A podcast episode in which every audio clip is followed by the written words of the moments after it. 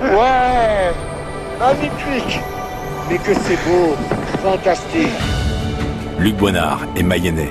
Amoureux de la montagne, passionné par l'alpinisme, il a gravi l'Everest en 2010. Une ascension sous oxygène. Généralement, on prend l'oxygène à partir du camp, entre le camp 3 et le camp 4. Euh, donc on monte donc jusqu'au camp 3 sans oxygène. Euh, moi je l'ai pris à mi-chemin entre le camp 3 et le camp 4.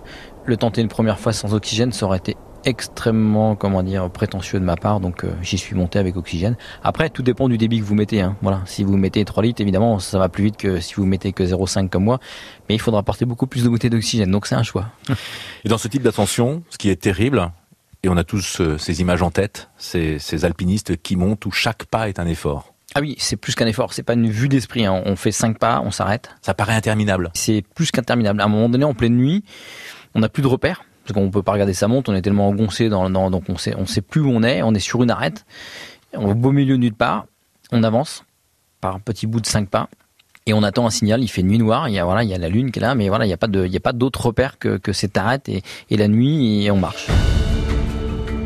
C'est assez étrange d'ailleurs comme sensation parce que voilà, on n'a pas de repère quoi. On marche dans la nuit. Alors il y a la luminosité de la neige hein, avec les frontales, il y a, l'ambiance, euh, la respiration sous oxygène, euh, les stalactites qui commencent à pousser autour du nez, euh, etc., etc. C'est assez, euh, il fait vraiment froid, euh, mais c'est pas insoutenable, il y avait pas trop de vent. Et puis à un moment, on, voit une, dans le lointain une toute petite lueur euh, jaune, orangée. Mais et voilà. Et là, on se dit, waouh, ça c'est un signe de lever du jour.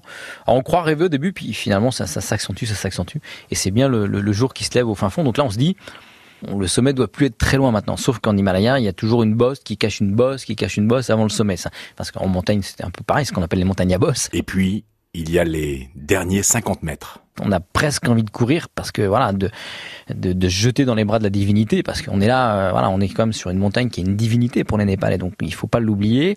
C'est indescriptible comme sensation parce que c'est quand même le toit du monde, c'est l'Everest. On est au, enfin, on arrive au sommet de l'Everest et en plus on y arrive quasi seul. Trois du côté népalais et quatre du côté tibétain, donc on était sept au sommet de l'Everest, là où euh, une heure après ils étaient 40 ou 60 quoi. Luc Boinard sur le toit du monde, une aventure qu'il raconte sur France Bleu Mayenne.